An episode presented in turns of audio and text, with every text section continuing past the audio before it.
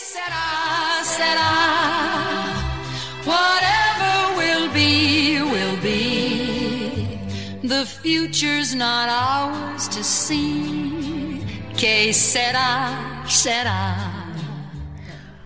Welcome to episode one of You Are Going to Be Fantastic. My name is Jenny Ryan. And I'm Anne Foster. Welcome to the podcast where we talk to people about uh, what they thought they were going to do with their lives and then compare it to what actually happened. And actually, I just wanted to mention, because we've had some feedback after epi- our last episode. Aired, episode prototype? Episode zero.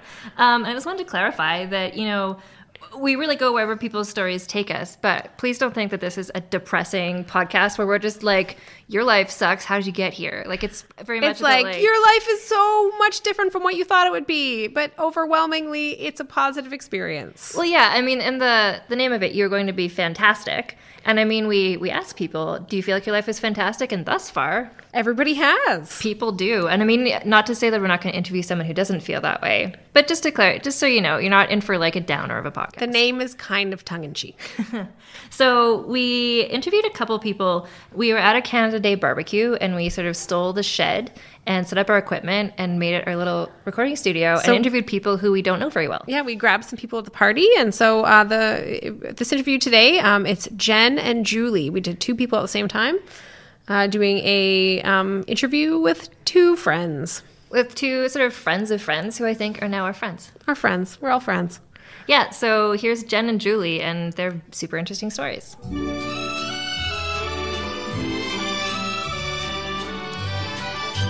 So I'm here today with Jen and Julie. Jen and Julie, it's a, it's a two-people interview today. Um, I'm going to ask you questions about your lives. Are you ready? We are. Definitely. Okay, so um, I'll start with Jen.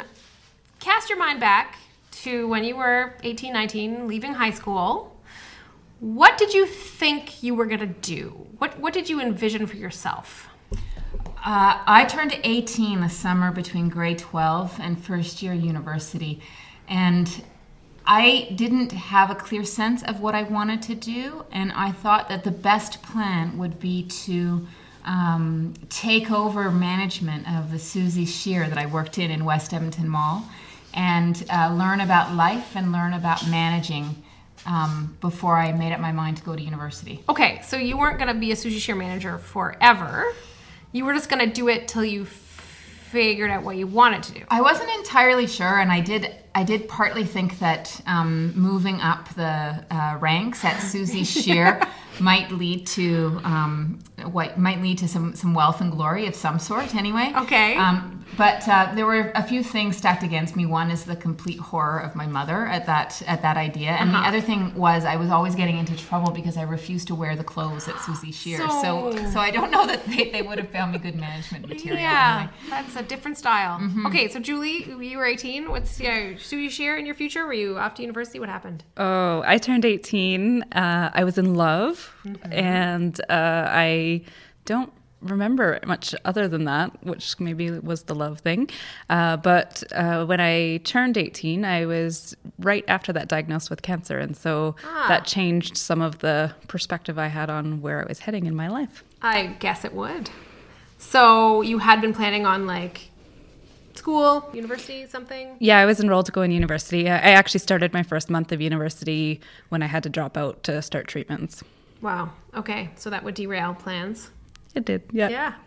Um, okay. So Jen, what happened? So you did well, work at so Suzy Shier. Yeah. No, I went, I went instead to, I quit Suzy Shier. I got a job in a greenhouse. I enrolled uh, uh, at University of Alberta, and I studied everything under the sun. I was so confused. Religious studies, philosophy, Russian literature, economic geography, everything. Until finally, after two years, they wanted me to pick a major, and I couldn't. So I, I quit university mm. for a year and worked, worked in a health food co-op.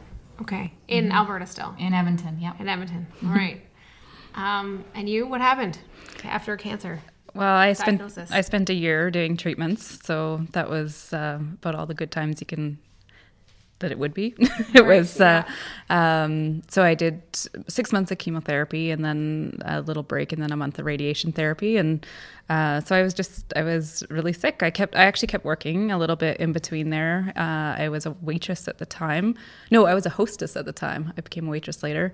Um, I was a hostess at a restaurant. And so on my good days, I'd go in and, uh, they'd, I worked at a place where they were fine with, uh, becoming in when I could. And wow, that's nice. Yeah, it was, them. they were, they, it was a great, she, it was a great employer. And, um, yeah. And so I was known as the hat girl at the front, and some days I would not wear my hat, but I got tired of the comments, but.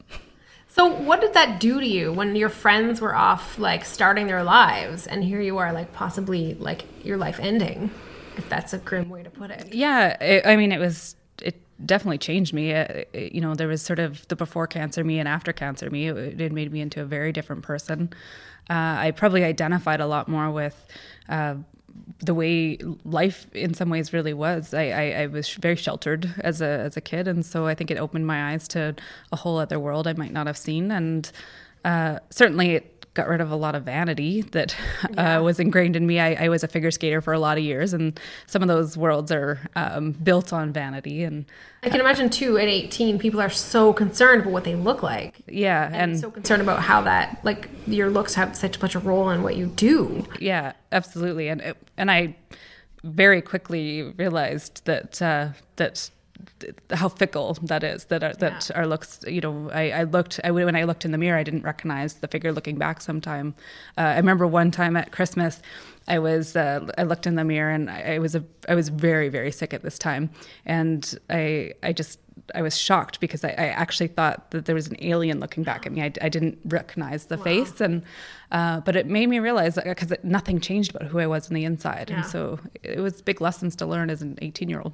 Did you feel like you could make future plans? Like Jen over there is in the food co-op, maybe not needing to make future plans because you were just, I don't know. But did you feel like you even were allowed to as a sick person? No, I I, I made day-to-day plans of, uh, like I said, there was good days and bad days. Yeah. And times when I, you know, I could get to the mountains or times where I could go to work. Um, but, but I certainly wasn't thinking about, uh, what was coming next. Cause we didn't, we, we really didn't know yeah. if there would be a next. And for a time it, it seemed like there might not be. And so, yeah, I, I also probably learned to live in the moment. Not that I carried that into my life lessons, right. but, uh, it's something I remember is important. Right. Huh. Yeah, because well, anyone I've known who's been ill, they've been older, right? So to be that young and sort of on the cusp of grown up. Mm. Yes. That was another thing. I built some friendships with a lot of older people because mm-hmm. I was going through treatments with, with other women who were uh, quite elderly. And, and so I developed some real bonds with, and I, I lost a lot of people too. Uh, mm-hmm. there, I lost a number of people that year because not everyone made it through their treatments. And so uh, I learned a lot about, about friendships and, and loss and, and that as well.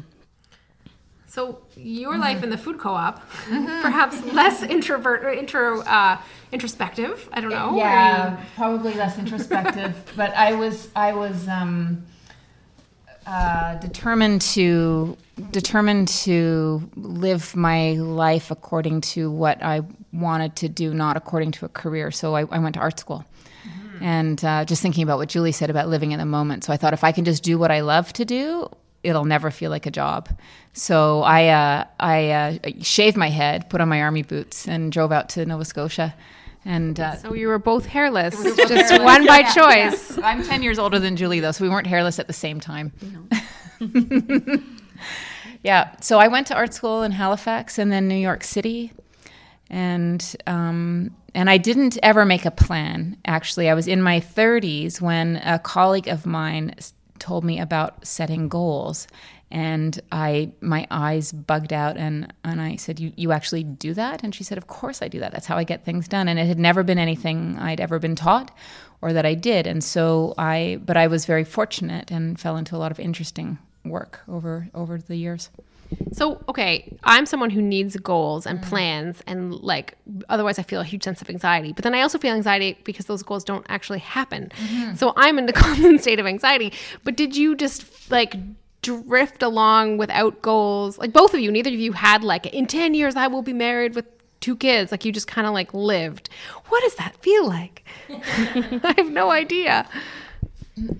I I didn't worry very much, and I did a lot of things that I now look back on and I think, wow, why did my parents ever let me do that? That was so dangerous. The places I've lived, the places I've traveled to, who I was hanging out with, just choices I made over work. Um, uh, and it all worked out. I was lucky. I survived it all, and it led me to interesting places. But I don't, I actually don't, I don't live with a lot of anxiety. I don't set goals. I still don't.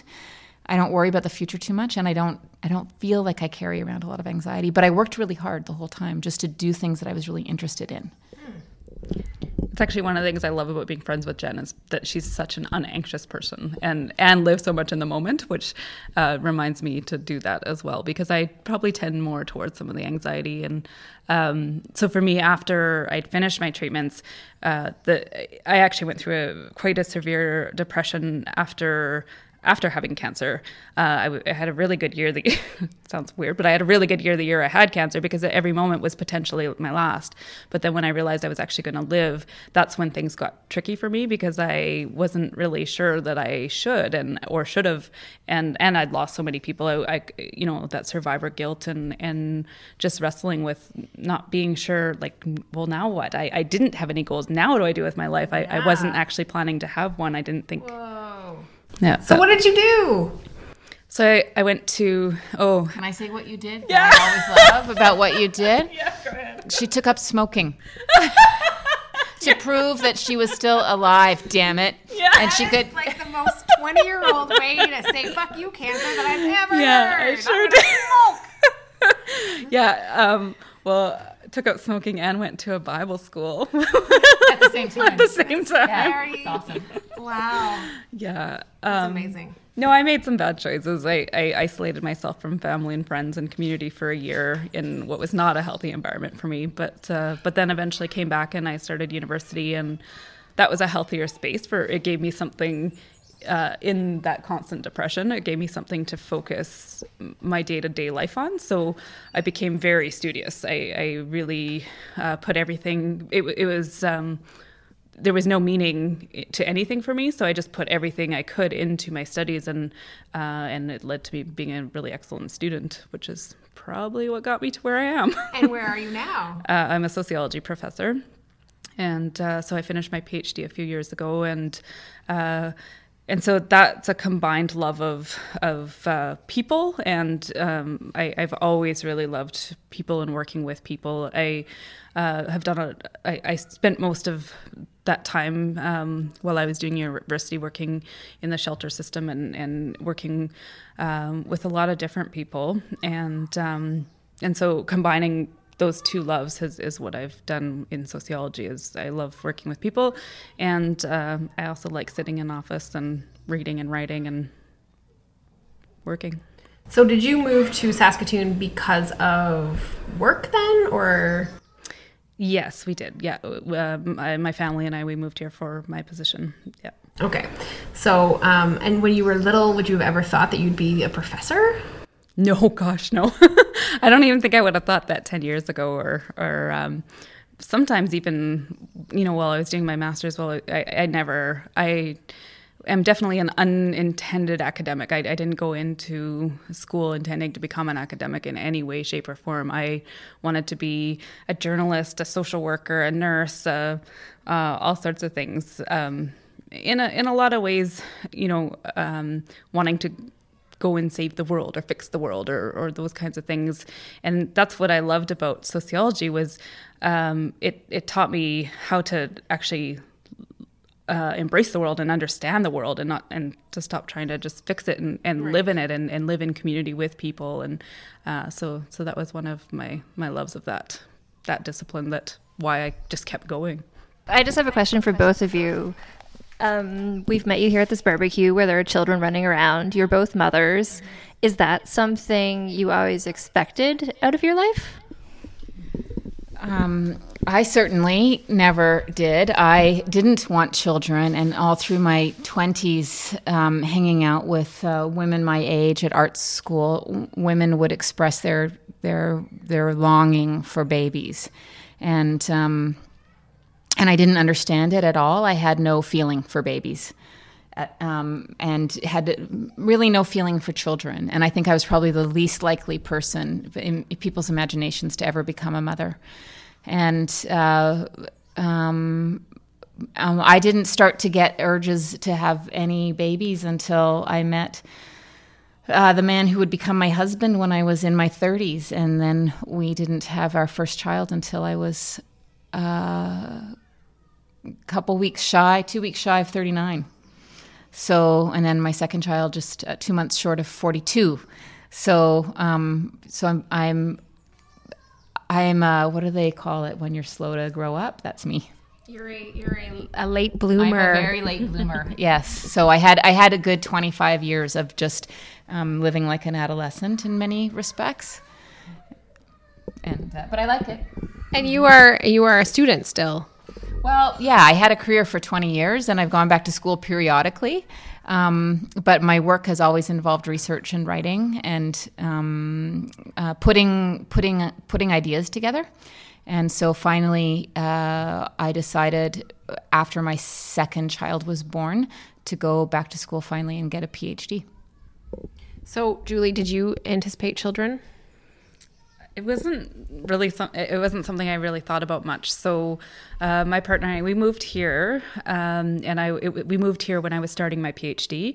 And uh, the only time I ever felt an urge to have kids was uh, I had this really strong urge, and I, I told my partner, like, I, I I just think we should have a baby, and he's like, dude, we just moved here, and you've just started your PhD, and and uh, and then I found out a couple days later I was pregnant, and ah, uh, so that was fantastic. And wow. uh, timing. Yeah, we were both excited about it. But uh, but then the second time I had an urge, it was uh, we were on a road trip to Red Deer, and uh, I was just like, I really think we should have our second baby. And Tony goes, oh, oh let's go get a test. And so sure enough, I peed on a stick in Starbucks, and yeah, we were pregnant with my second. So wow. So my urges came post-pregnancy.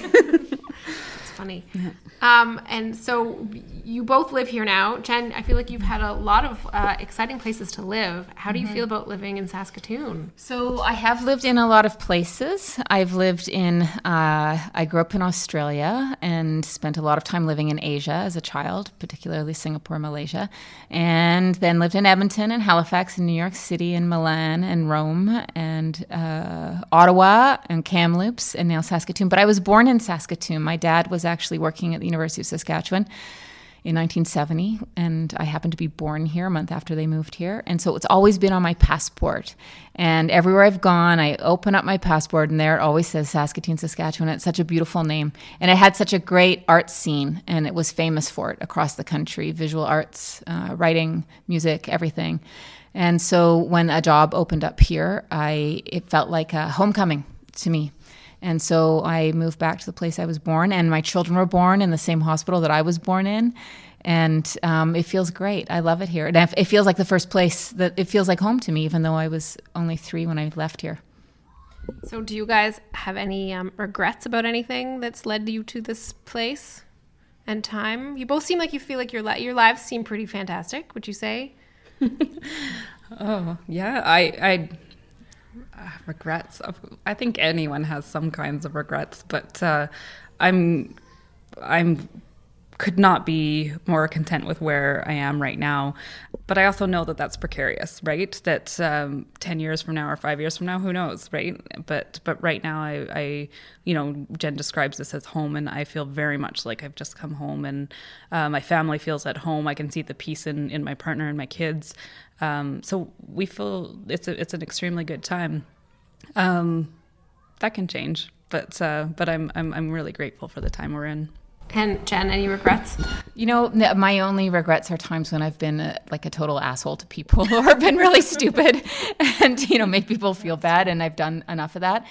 Um, but no, this is, you know, there's lots of other w- ways I could be living right now with more financial security and things like that. I didn't make those choices in my life, but I think that we, everyone always just does the best with what they've got, and you make the choices according to what you know how to choose mm-hmm. at the time. And so, um, you know, I'm surrounded by wonderful people here. Mm-hmm. We've got a great community, great street, and, um, amazing friends. So, I mean, what, like, there's nothing really to regret in that. So you don't regret not climbing the Suzy Shier management ladder?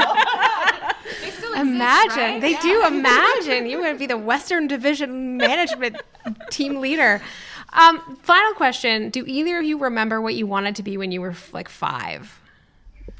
Oh, I don't. I do remember my mom always commenting, like the theme about me as a kid was I was very empathetic. Like um, the movie Annie really stuck with me, and I just empathized a lot. That that was sort of her constant injustice. So they always right. used to say I should be a lawyer because uh, I would argue intensely against anything unjust, and and that uh, they uh, weren't surprised when they saw where I was heading. But they, they, they did think I'd probably end up going into law.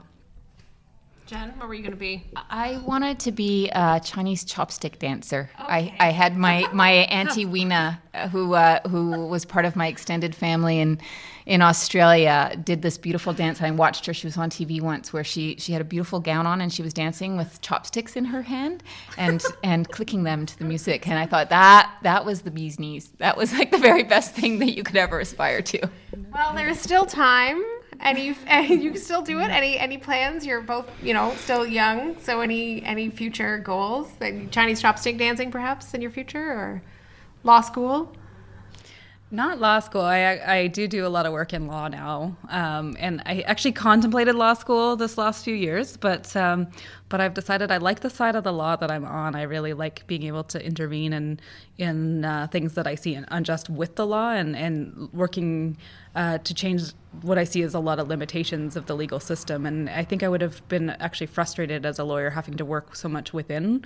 Uh, so so I, I really, I, I wouldn't change for a second the work that I do. Um, I still, I, I'll still take up things. I, I, one of the things that I probably would have loved to have done more is more acrobatic stuff. I, um, as a figure skater and, and some of those things, I still really like acrobatic things. And I do that with my kids all the time. I'm flinging them around on, uh, in acrobatic ways. And so, uh, one day I might consider doing like an acro yoga or something along those lines, but I'm not there yet. The geriatric Olympics away. Yeah. Exactly. Jen, do you have any future goals? No, I I uh, I'm I want to finish my P H D in the next year, and I want to get a job. And ideally, it will be in Saskatoon. So I'm I'm uh, what I'm I'm trying to. I am not saying no to anything right now. I'm keeping all my doors open right now with the goal of it being very employable in a year's time. Well, if Suzy Shier is out there and they were looking for someone to do their, I don't know, arts management, there is somebody waiting here in Saskatoon. Uh, thank you very much for speaking with me, Jen and Julie. It's been a, a delight. Yeah, thanks. So that was episode one, technically, of You're Going to Be Fantastic. Thank you for joining us. Um, if you've liked what you've heard, you can send us a message. We have various uh, social media things you can so follow. Have, so on Facebook and Instagram and Twitter, we're at Y W G T B F for the first letters of You're Going to Be Fantastic. Or you can email us at youweregoingtobefantastic at gmail dot com. Um, so I'm Anne Foster. I'm Jenny Ryan. Thanks for listening.